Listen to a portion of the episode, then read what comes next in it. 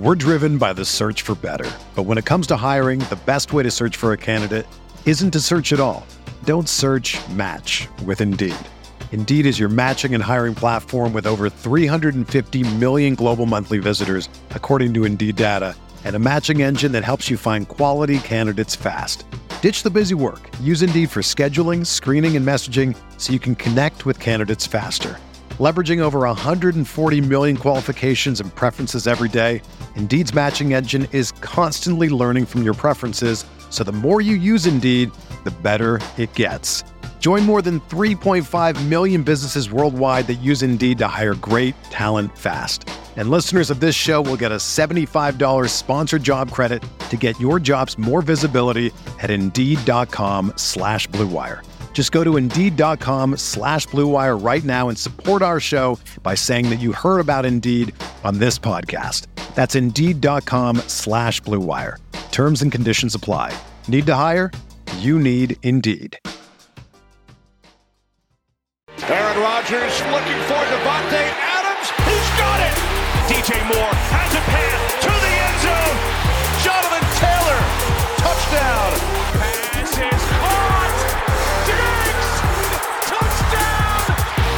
Hello, everyone. Welcome back to RotoViz Overtime on RotoViz Radio, brought to you by Blue Wire. My name is Colm Kelly. You can follow me on Twitter at Overtime Ireland. And as always, I am joined by Shawn Siegele. Of course, you can find out all of Shawn's great work up on rotoviz.com. And of course, you can find other great work by Shawn in the Rotoviz Rookie Guide, which we'll be talking about quite a bit on this week's shows. We'll be touching on it a little bit today, and we'll be diving into it on the Thursday episode as well. Shawn, I guess we had my commiserations last week. I guess we have to have commiserations to you. I see you're you're still wrapping the, uh, KC Chiefs hat, and I think that's always important. Can be tough sometimes after those losses to um, still put on, you know, your your hoodie or your hat or that, you know, with as much passion inside, but it definitely is a, a, good sign that it's still there.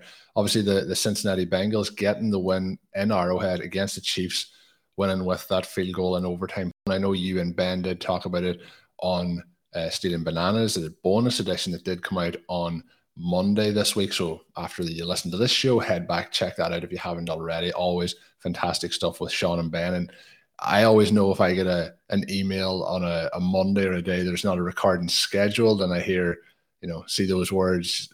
What about if we do a bonus show? Have you time to edit it? And I'm always thinking there's going to be this is going to be a good one.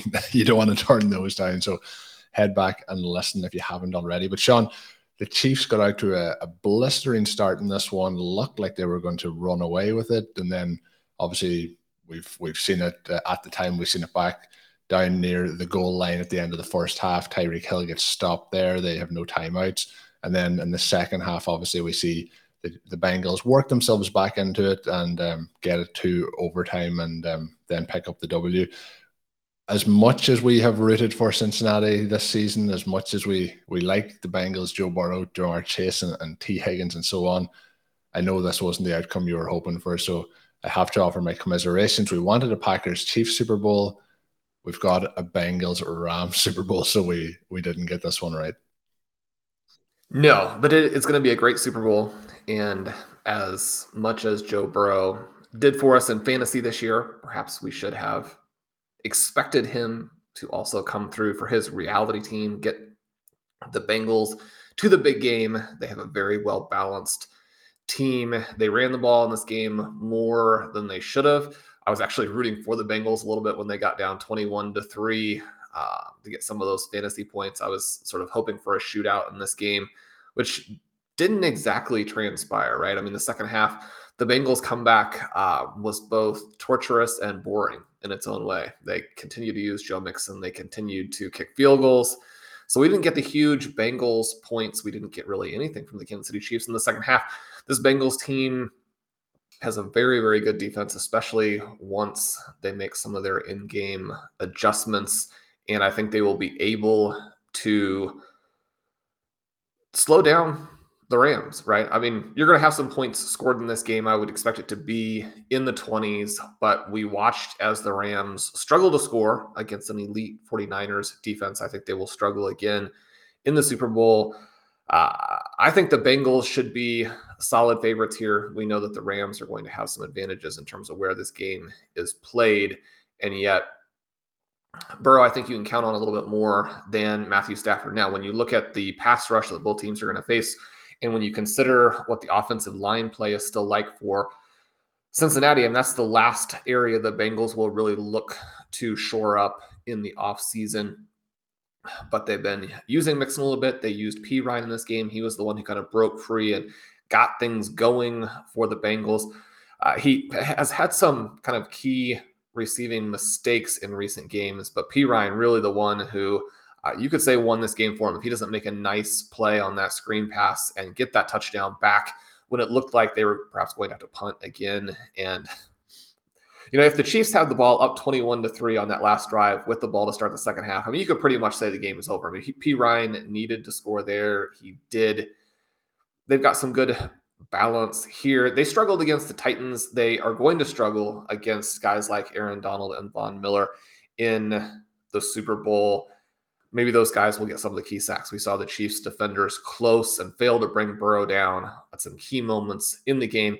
That element of it will come into play, will be important for the Bengals. They're going to have to have Boyd on some quick hitters. There were a couple of drives in that game where they used him a little bit, but still, I think he's got to make a bigger impact in the Super Bowl than he's made in the postseason thus far. We did see Chase and Higgins kind of do their dynamic duo approach in this one. Higgins with the yards, Chase with the big touchdown. They put up similar numbers of fantasy points for people who were kind of tracking them in the big playoff contests. And now, you know, if you look at some of these leaderboards, it's sort of Mixon versus Chase when it comes down to how people are going to finish. Now, I haven't checked too closely, but if Burrow can come through with the massive game in the Super Bowl with the double points in the FFPC contest, and that obviously is going to come into play. We watched him do that in week 16 and 17 so that we know that he can. And uh, you could argue that if the Bengals are going to win this one, they're going to need some a little bit of that rushing value from Burrow. They're going to need a balanced and yet explosive attack from these wide receivers. You know, maybe they need both Chase and Higgins to put up 30 point fantasy games which in that context is probably going to leave Burrow in that 40 point range that we've seen him do before. Tough against this Rams defense. It was tough against the Chiefs defense. I mean, one of the things that was so surprising about this is that the Chiefs defense more or less held up.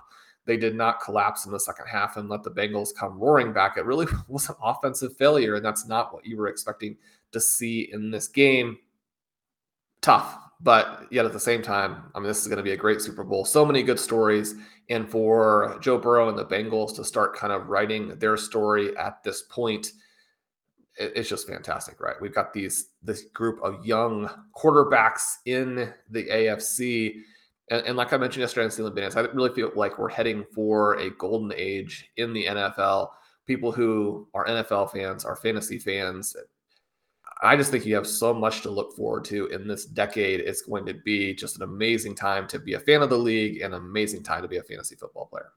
Yeah, I agree. And you you mentioned, and we'll touch on it towards the end of the show, the young players coming into the league, and obviously there's kind of a changing of the guard with some of these. You know, you have in the uh, NFC and the AFC, I guess, former AFC quarterback and Tom Brady announces his retirement today. I know it was kind of announced at the weekend, but it's been confirmed today uh, as we record this on Tuesday. And you have Ben Roethlisberger, Drew Brees retired last year, Philip Rivers is out of the league, and then you have the young hot uh, kind of commodities and the likes of Herbert and Burrow and uh, Allen, and you know it's just incredible stuff. And if you had said what way this game would play out and how it would work out, I don't think we would have thought it would be down to the failings of the offense, particularly in the second half, with how good they looked early on, but yeah, uh, amazing win for the Bengals, and I think even the the most diehard Bengals fa- fans will be saying that this is a couple of years ahead of schedule um, from when Burrow ca- came in.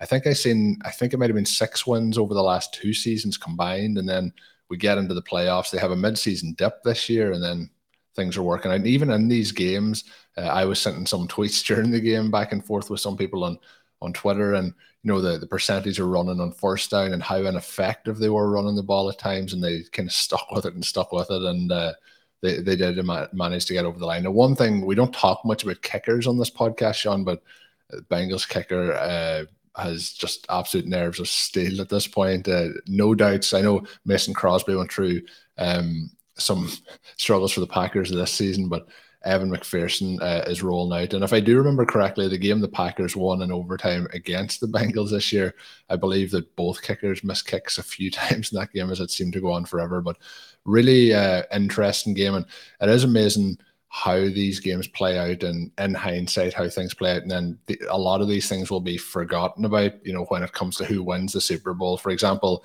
in that rams 49ers game if the rams go on to win the super bowl the kind of failed interception i guess we call it on i don't even know what type of pass matthew stafford was attempting um where it's dropped you know a chance to seal the game and how these moments change uh, and again like the uh, attempt for the touchdown for the Chiefs um, when, Mahomes went to Hill there towards the end of the, the first half. So interesting storylines um, to play out. But um, Shawn, I mentioned there the, the Rams and the, the 49ers. Another game where team looked to be kind of in control and um, let that lead slip in the, the fourth quarter. But we've seen it a couple of times this year. We haven't really seen it all that many times before, but the interception from Jimmy Garoppolo to seal the game. That kind of interception, we've seen Kyler Murray have one of them a couple of weeks ago, and we've seen uh, Carson Wentz kind of start off the trend. Probably not something that quarterbacks want to have come in, but we've started to see more and more quarterbacks have that panicked interception where they're kind of just flinging it off. But not one that Jimmy Garoppolo is going to want to see, not one those other quarterbacks are going to want to see. But overall in this game, do you think – you know, in terms of our expectations heading into it, did the, the right team come away here with the, the win, or do you think that the, the 49ers really let this one slip through um, at that point? Well, once you're up by 10 late, you, you feel like you've got to to finish. And we talk about the Chiefs Bengals game being over, but frankly, you know, they're just up 11 at halftime, whereas the 49ers are up 10 points, you know, in the fourth quarter there. And you, you just have to be more aggressive. And I think that this is a situation where sometimes the team that's trailing has an advantage because they know and they're they're sort of forced into it. Now, part of this is just that once a team does come from behind, then in retrospect, we know that the team that was ahead should have been more aggressive. And you know, it's easy to say and, and forget about all the times when those teams that were ahead did just go ahead and win, right? But finishing off teams of this caliber is always going to be difficult. And so I don't know that we should necessarily criticize the teams for blowing the lead so much as praise the teams from coming for coming from behind. Right. I mean, these were excellent battles to get, you know, back where they needed to be. And for Stafford to rally from that terrible pass and lead the Rams to victory. And you mentioned McPherson is kind of a situation there where he had that game with the Packers where he missed those field goals and even celebrated prematurely on one where he thought he had won the game. And in fact, the kick had hooked, you know, just kind of as it crossed the uh, the upright there, and then they had to tell him, "No, dude, you you missed." But instead of that causing a problem for him, he just comes back through the rest of the season is knocking down, you know, 50 plus yarders like they're nothing. It's not that just that he's accurate. He has a huge leg. And so that is a big weapon for a team to have in some of these types of games. It's just nice not to have one extra thing that you're worried about. If your kicker has a weaker leg or is inconsistent, then that's putting thoughts in the back of your mind about how do we have to play these games out. Now, I'm not probably come a time where the Bengals are too conservative because they know they have this awesome kicker and don't go for enough, leave him with a, a long field goal in a very important situation that he does miss. I mean, he's not going to be perfect for his career, but it is a big weapon to have. It's really cool to see him doing those things. You know, Garoppolo and the interception, some of these at the very end, you'd like to see the guys, you know, understand that the game is ending. And I mean, there's always this one in a thousand chance that will never happen if you're you, know, you go down with the sack. So I wouldn't necessarily worry about that one too much. You'd love to see the competitiveness from Garoppolo. He's one of these guys, not quite the same caliber arm, obviously, as Matthew Stafford, but with so many teams looking for quarterbacks. And you look at what he has done with the 49ers and contrast that with some of the other results that they have gotten when he's not been the quarterback over the last several years. And it's very clear, I think, that he is a step up from guys like Carson Wentz and Sam Darnold and Teddy Bridgewater. Now, maybe that goes without saying, but I think if you're looking at it from a fantasy perspective and you're trying to figure out, you know, who could I get in Superflex to try and build out a little bit of that depth, I'm pretty confident that Garoppolo is going to be a starter next season, right? And you're thinking, well, he wasn't that much of an impact player, even with an elite team like the 49ers, even with the weapons that he had this year. So I added my Superflex roster. I'm still almost in that situation where if I have enough good players, you know, I might just play a regular skill position player in the Superflex spot instead of him. It's going to depend a little bit on your format. We have some Superflex formats where the quarterback scoring is neutralized a little bit just to make it a little bit more like a super flex as opposed to just a straightforward 2 QB where just in absolute desperation, you know, you could play somebody else on super flex, but but knowing you're gonna get a lot of points. So it kind of depends on the scoring rules for your league.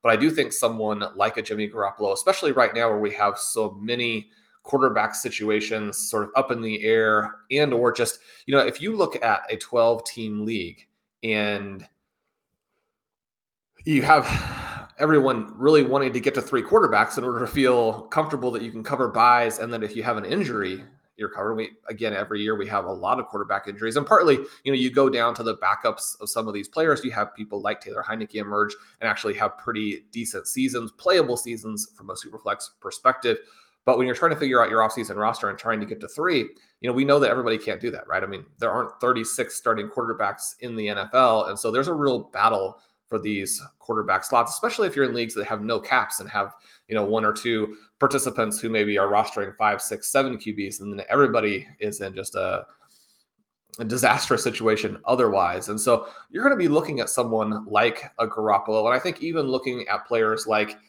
you know, a Cam Newton, if you think you can get a, t- a little bit of rushing there, Jameis Winston is someone who seems like, if, even if it's not with the, the Saints, and I don't think it will be, that he's someone who eh, you'd be kind of hard pressed to think that he won't have a starting job. Teddy Bridgewater, someone that I think could end up as a starter as well. And again, with a couple of those guys, you're thinking, I mean, really, even if they do start, they're probably not going to score a lot of fantasy points. But if you can get them more or less for free, if you can get them in leagues where people don't have enough roster spots and are going to more or less have to cut them, you know, go ahead and, and put them at the back of your roster, see what happens. Hey, RotoViz fans, this is Dave Caban from the RotoViz Fantasy Football Podcast, taking a minute to let you know that as a loyal RotoViz listener, you can get 10% off a one year subscription when you use the promo code RVRadio2022 at checkout. It gives you full access to all of our content and tools. And again, that's RV Radio 2022 at checkout for 10% off a one year RotoViz subscription. Enjoy the podcast.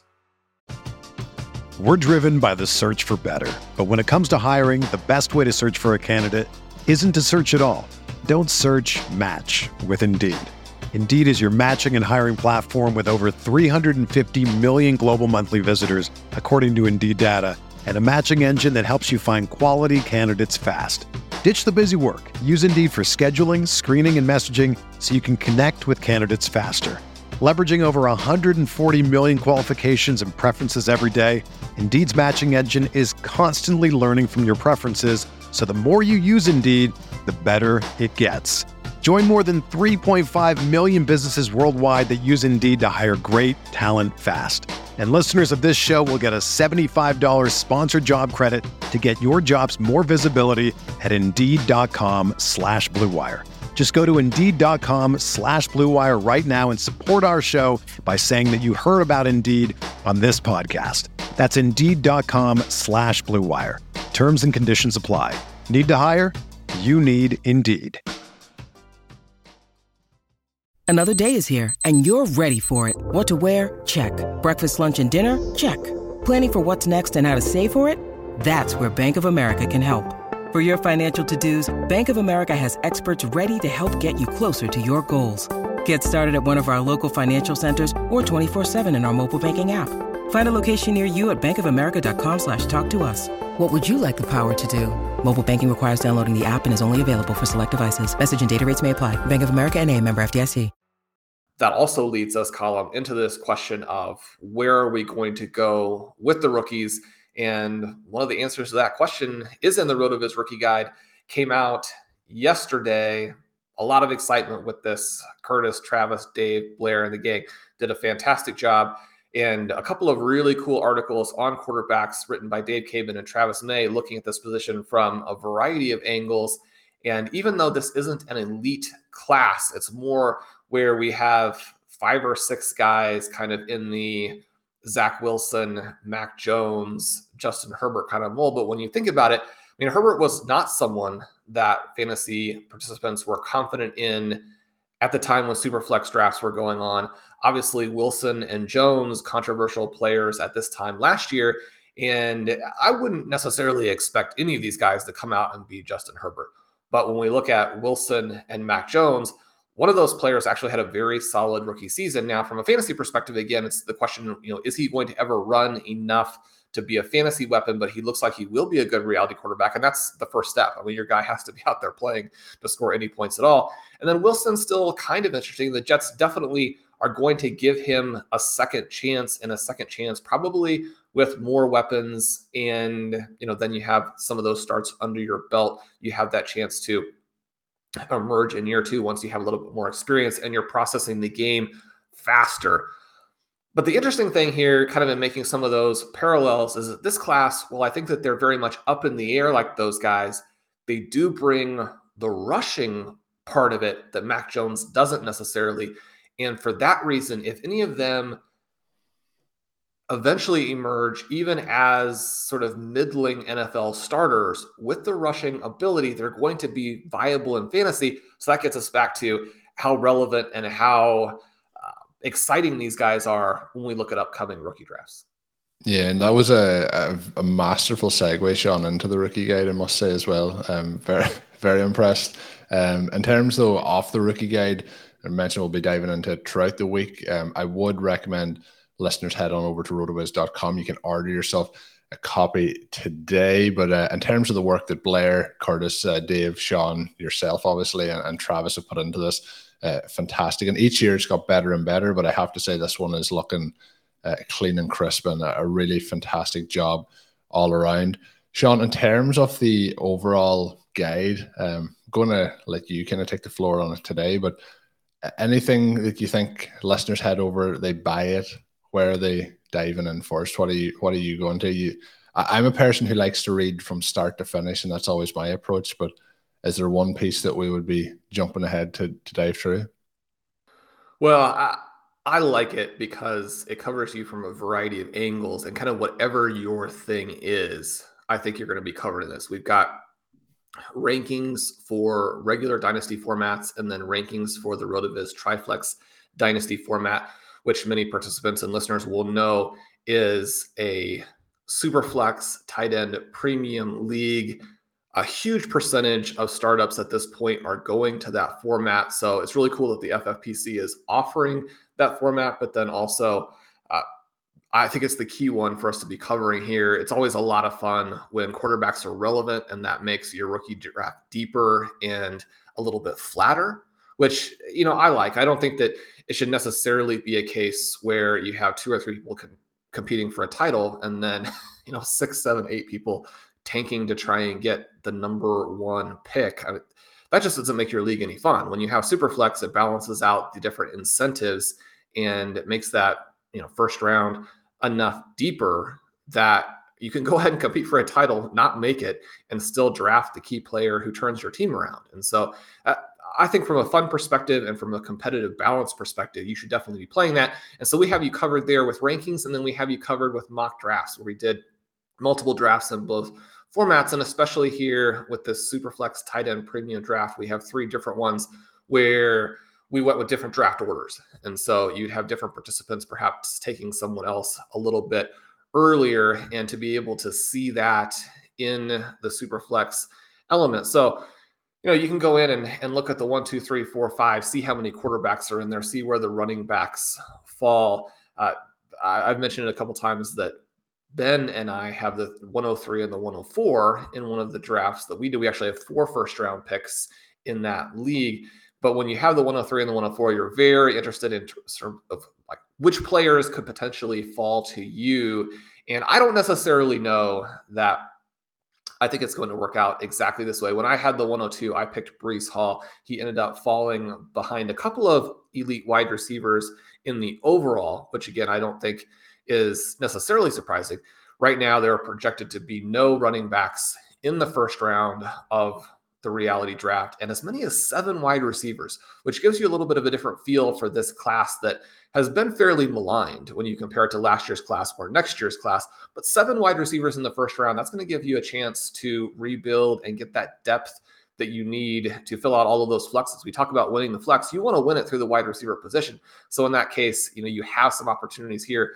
We had QBs at the 103 and the 104. I won't spoil who those guys are but it might surprise some people. And then we did have another quarterback at the 108 and then another quarterback early in the second round. And that quarterback is definitely expected to be a first rounder in the reality draft. So you think about this draft that's supposedly pretty weak and you have the potential. And again, a lot of things are going to change. If this particular player finishes as like the number six or number seven overall pick, then I don't think you're going to be able to get him at the 202 but that's part of the fun of it is to see kind of how we progress through it. So we have the rankings, we have the mock drafts, but then we get into the analysis, and the analysis that the guys have done is really cool. We've got two quarterback articles, two running back articles, two wide receiver articles, and in each case, they look at the positions from some different angles, give you kind of a background for the types of metrics that you want to be looking at, how those met- metrics kind of fit together and interlock, and then how the individual players in this class have performed in those metrics to give you a look at kind of where we're going at this. So, to give you a little bit of a flavor here, starting off with our first rookie guide preview, talk about a little bit about what Dave Caban did and what Travis May did for quarterback analysis. Dave is looking at three big metrics here for the QBs career total yards per game, career total touchdowns per game, and single season max adjusted yards per attempt. So these are three of the main metrics that Dave has found to be predictive for the quarterback position. And one of the things that we do see is that Sam Howell from North Carolina really jumps out as being the top guy kind of across the board here 97th percentile in terms of total yards, 97th percentile in terms of total touchdowns, 96th percentile in terms of max adjusted yards per attempt. Those are going to be tops in all three categories. And then we know that Howell also had some big, big numbers as a rusher in his final season, right? So he brings this element of athleticism to the table. Uh, not incredibly tall, but a pretty thick guy, someone who can probably, and you know, we always have to put an asterisk by it until we actually see these guys at the NFL level, probably take a little bit of the pounding that you're going to get if you're a rushing quarterback in the NFL. Doesn't have the stature and the physical gifts necessarily of a Josh Allen, but sort of a Josh Allen light type of player from that perspective. And it's interesting here, Colm, because Howell is the guy that I've seen very consistently projected in the second round of reality drafts, projected behind Corral, projected behind Willis, projected behind Pickett. And yet in the last week, the mocks coming out have had him much higher. So we'll see how he does as he goes through the process. I think he's going to be a riser. I think that even though people were disappointed in his final season, I mean, his final season, he loses Dyami Brown, you lose Dazz Newsome, you lose both of those elite running backs in terms of Michael Carter and Javonte Williams. And we know how the runners at least performed at the NFL level. Obviously, Dyami Brown didn't do some of the things that we were hoping, but I think that he set himself up by being so good in 2020 for a little bit of a letdown in 2021. And that maybe is obscuring the fact that for most of the things that we want to see, he's still the best prospect. Now, the scouts are going to have their say. And if they look at him and really conclusively determine that he doesn't have the arm or doesn't have the decision making that they're looking for to make the NFL throws, then that's going to come into play if he drops into the second round there and doesn't have a clear starting job, even sort of in his second season, then that will affect where we see him go in rookie drafts and should, right? So there are going to be some things there that still have to play themselves out as we go through this process. But if you're looking for an early sort of sleeper, if you're doing some of these never too early best ball tournaments, or you're trying to figure out in a Devy league, how can I trade some of the guys that I already have to maximize what might happen in the NFL draft? Where is the difference between perception and reality as we kind of close this gap over the next couple of months? I like him. So then we jump into Travis's piece. And Travis has done a really cool thing here where he's looking at adjusted yards per attempt over expected and then peak rushing yard market share. And what he does with this adjusted metric is really cool. He goes in and he's adjusting for play action and jet motion percentages of the most recent 936 unique FBS quarterback seasons with at least 100 pass attempts, right? So we're looking at these two stats, and he says that play action percentage and jet motion account for more than 10% of the variance in pass efficiency measured via AYA in the sample. And so he's kind of adjusting for some of these play calls that skew the numbers that otherwise, you know, we would look at and say, okay, well, I think that that is what really will tell you how well the quarterback played in college. And yet people are going to say, well, he had a bunch of passes that aren't representative. Travis has gone through and adjusted for that, which is really, really cool here. And then, you know, he gives you this look at the players drafted recently who hit the 90th percentile in his adjusted metric and then the fifth, and then have at least 5% of the team's rushing yards in their peak passing season. And going through and looking at some of the players drafted recently with those numbers, you get Joe Burrow, Kyler Murray, Baker Mayfield, Trevor Lawrence, all of them going at number one. We have Zach Wilson in that group, which gives you a little bit of a sense of one of the reasons why he was picked at number two, despite some controversy about that. You've got Justin Herbert in there, you've got Patrick Mahomes. So some of these guys who really blew up once they got to the NFL. And, you know, with the case of Herbert and Mahomes, everybody now wants to go back and say, yeah, we saw this coming, but obviously not everybody did.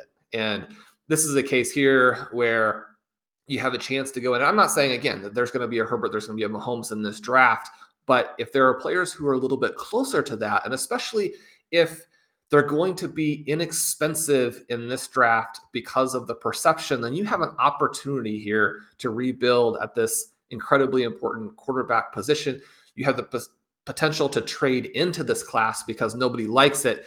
And so, again, there we look at these numbers, and one of the things that we see is that Kenny Pickett, who just had the one really awesome season in his fifth year, he jumps out with a 95th percentile AYAOE, and then over 11% of his team's rushing yards had a couple of big plays in there. Maybe not the guy you're expecting to have the big rushing numbers at the NFL level, but someone who was extremely successful this last season. So, the cool thing here, you can go in and Travis gives you the breakdown on these individual guys.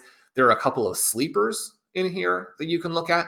And then you can say, Pickett, how does he look compared to a Desmond Ridder, somebody that I have been pretty impressed by and kind of looking through it.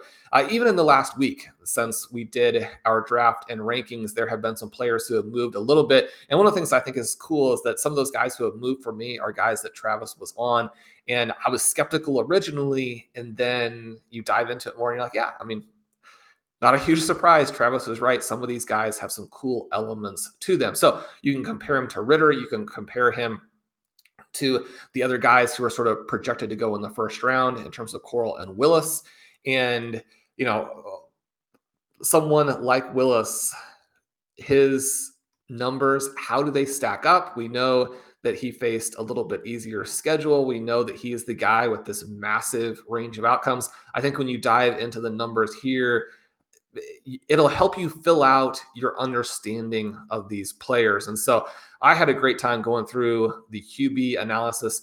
We will jump into the running backs and the wide receivers a little bit more later in the week. But Colm, I know you've had a chance to kind of start your research here, still in the middle of, of reading through the rookie guide. It, it's been a lot of fun, hasn't it?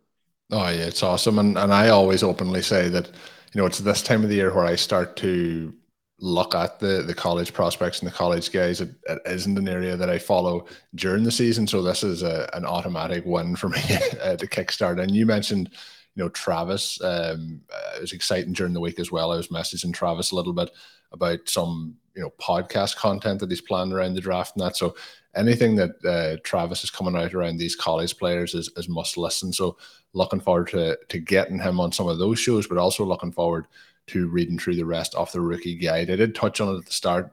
I, I think it, you know, in terms of looks, it just looks phenomenal. But um, you know, whether you're reading this on a mobile device or whether you're reading it on a computer, it just is so streamlined. Looks fantastic. if you want to head on over, you can go to the link that'll be in the description of today's show. It'll take you directly to it, or you can go to rotoviz.com and it is linked up in the top uh, kind of bar section off the site.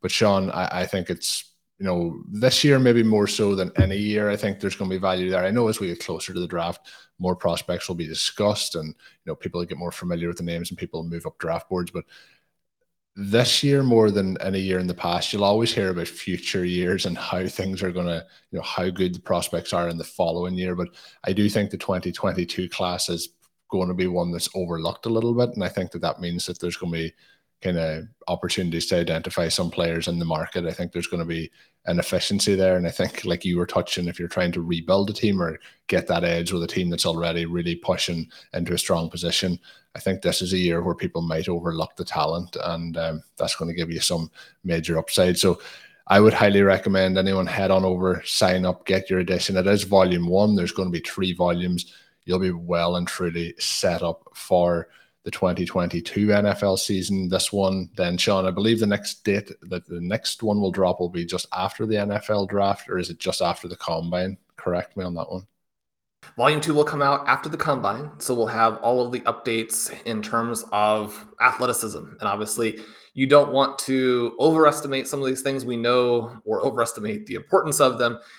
We know that teams will overdraft speed and even to the point where sometimes the speed in some of these projections will actually look like a negative because the teams have overdrafted it by so much. And yet we do want guys who have NFL size, speed. You, know, you want the Tyreek Hill, you want the Ja'Marr Chases, not just from the perspective of what they've done on the field, but being able to to create those big highlights. And so yeah, the, the combine is a blast. We'll have a whole bunch of, of updates there for you and give you a, a, chance to see kind of how these players match up with historical players who, you know, hopefully also have similar numbers from a production perspective. One of the things that I always think is interesting is when you have these comps where they'll show you that player A was similar to player B, and yet the one big difference is one of those guys was a star in college and the other one was unproductive. You're like, it doesn't really matter that those two guys are similarly athletic.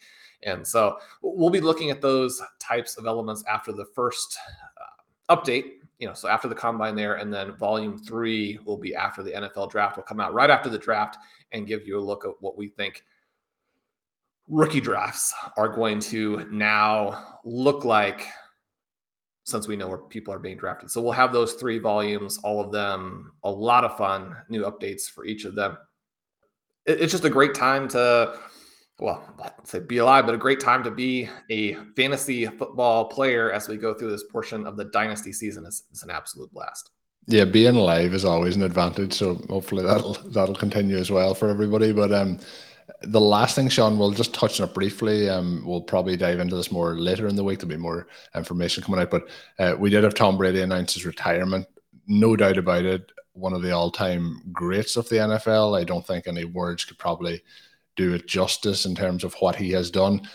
For me, he has been in the AFC for the majority of his career, actually the last couple of years. So it's never really impacted me on a season to season basis. Uh, but Tom Brady has, you know, kind of always felt a bit like the the boogeyman, I guess we'll say. And then obviously he goes to the Buccaneers. He knocks the Packers out in the conference championship last year, and that kind of adds to it. He goes on then wins a Super Bowl by beating the Chiefs and Patrick Mahomes. So he kind of done us dirty last year, Shawn. I have to say, in, in both of those two games, but uh, an incredible career. But my immediate feeling seems more like relief than uh, than anything else. How are you feeling about Brady no longer being in the NFL? And I listed out a list of some of the guys who have retired over the last kind of 12 to 24 months. There is definitely, I think, a change in the guard, but you also hinted at it. I think we're in in really good shape with with some of these young superstars and some of the guys that are in the draft uh, guide. I'm sure in two or three years will be on that cohort as well.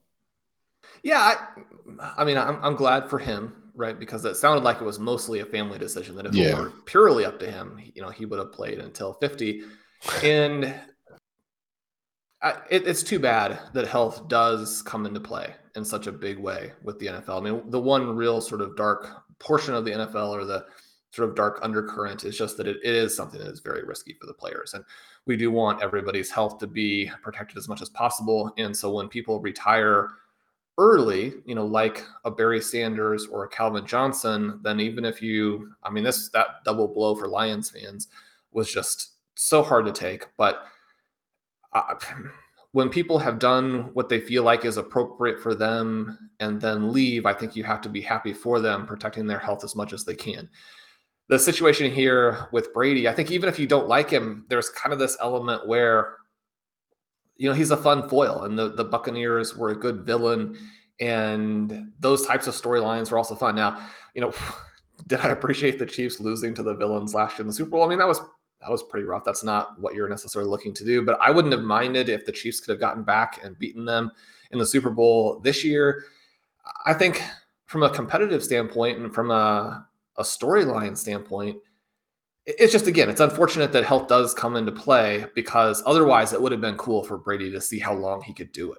Right? You, you talk about going out on a high note. He kind of mentioned that in his you know, retirement remarks, but I also really appreciate the players who kind of fight to the last breath, and that that kind of was was his personal goal, and just he got to the point where it, it probably didn't make sense. But in in terms of of stories, you know, if he's still there, 47, 48, you know, fighting away, and you know, frankly, you know, he probably was going to look younger at you know 47 48 than Brett Favre did at 37, 38. And so at some point it would have been cool to see like the Brett Favre, you know, silver haired and and grizzled version of, of Tom Brady. And you know, can he still do it as a 50 year old? Especially when the NFL needs quarterbacks. I think that that would have been fun. So from this perspective, it's a disappointment to me that he can't keep going. You know, and, and it's fun to have guys to root against. I would have loved to see him playing at 49, 50 and just rooting against him every game. But no, I, I understand why he had to, to retire and a phenomenal career. One of the reasons that Mahomes and the Chiefs losing this game on Sunday was such a blow is that Mahomes seems like the one guy, right, who could really potentially get close to some of these marks. I mean, it's so tempting to look at what Brady's done and say it's absolutely impossible because it hasn't happened in the past. And yet people continue to evolve in terms of training methods and in terms of different types of preparation. If you have the right guy with the right coach, and one of the things again that we've seen with Andy Reid is does he make some mistakes? Sure. But he took Eagles teams that frankly weren't that good consistently to the NFC championship game. If you're saying that he couldn't do the same thing with a much better Chiefs team, I mean, he can, right? I mean, they could be there a lot of times, and Mahomes has a shot at Brady. And I, listeners know that I'm a big tennis fan. Probably a lot of listeners are not nearly as interested in it as I am. But one of the reasons that I it was almost like a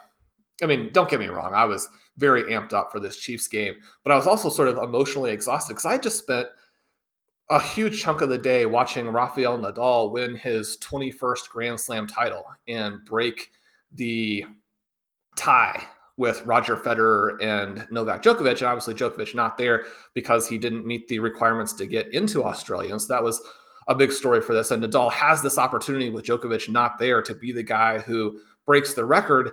And yet to do that, he had to get through the guy who was clearly playing the best tennis at the time and had a two sets to love lead on him. And then he has to battle back in a match that lasts over five hours to beat the best current player in the world outside of Djokovic, but the one guy sort of with Djokovic who's really separated. I mean, Nadal was a big underdog in this match because his opponent there, uh, Daniil Medvedev, is just simply better at this point.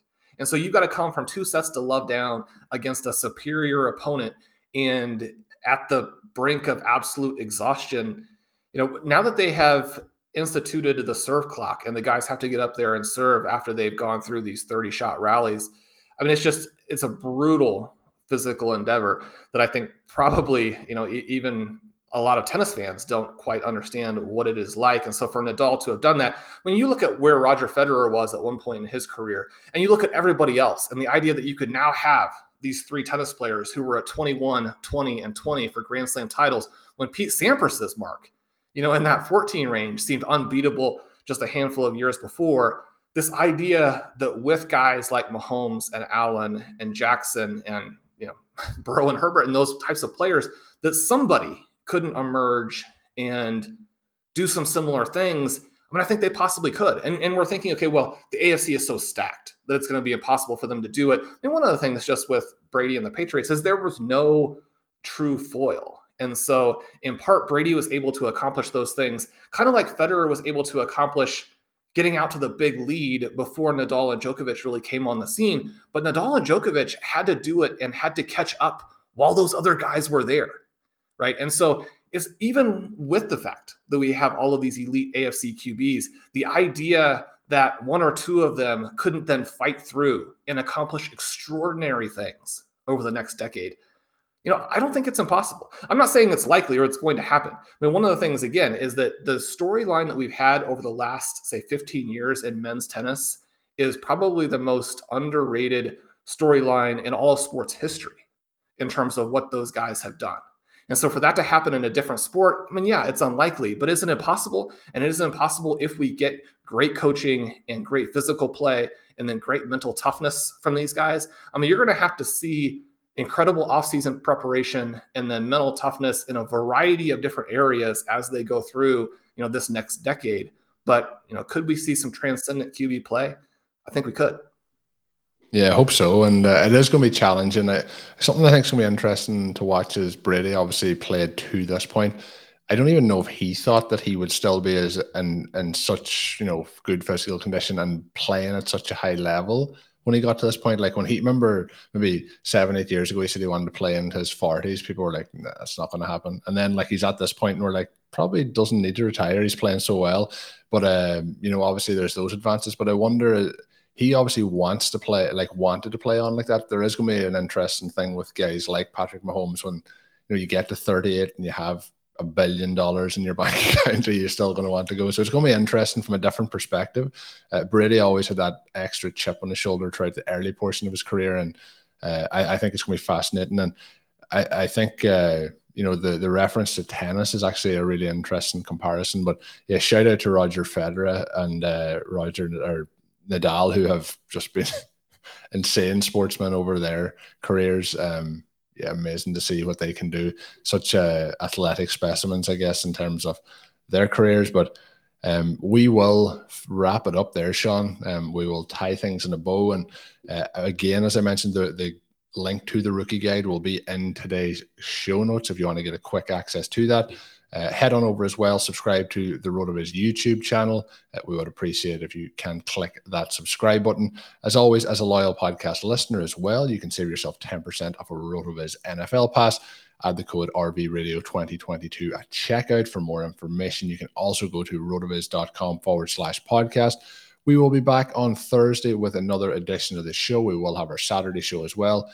Be sure to subscribe to both this feed and the other RotoViz feeds uh, as we continue to put out great content throughout the NFL season. Myself and Shawn plan to keep our schedule throughout the offseason. We'll have some stealing bananas coming your way. And uh, Curtis and Dave at the flagship show. We're planning three shows a week coming your way as well. So get subscribed, get all the content. We will keep it going. My name is Colm Kelly. You can follow me on Twitter at Overtime Ireland. My co-host is Shawn Siegele. Make sure you're following Make sure to check out Shawn's work up on rotoviz.com. And until we're back with another podcast, have a good one. Thank you for listening to Overtime on Rotoviz Radio. Please rate and review the Rotoviz Radio podcast on iTunes or your favorite podcast app. You can contact us via email at rotovizradio at gmail.com. Follow us on Twitter at Rotoviz Radio. And remember, you can always support the pod by subscribing to Rotoviz with a discount through the Rotoviz Radio homepage, rotoviz.com forward slash podcast.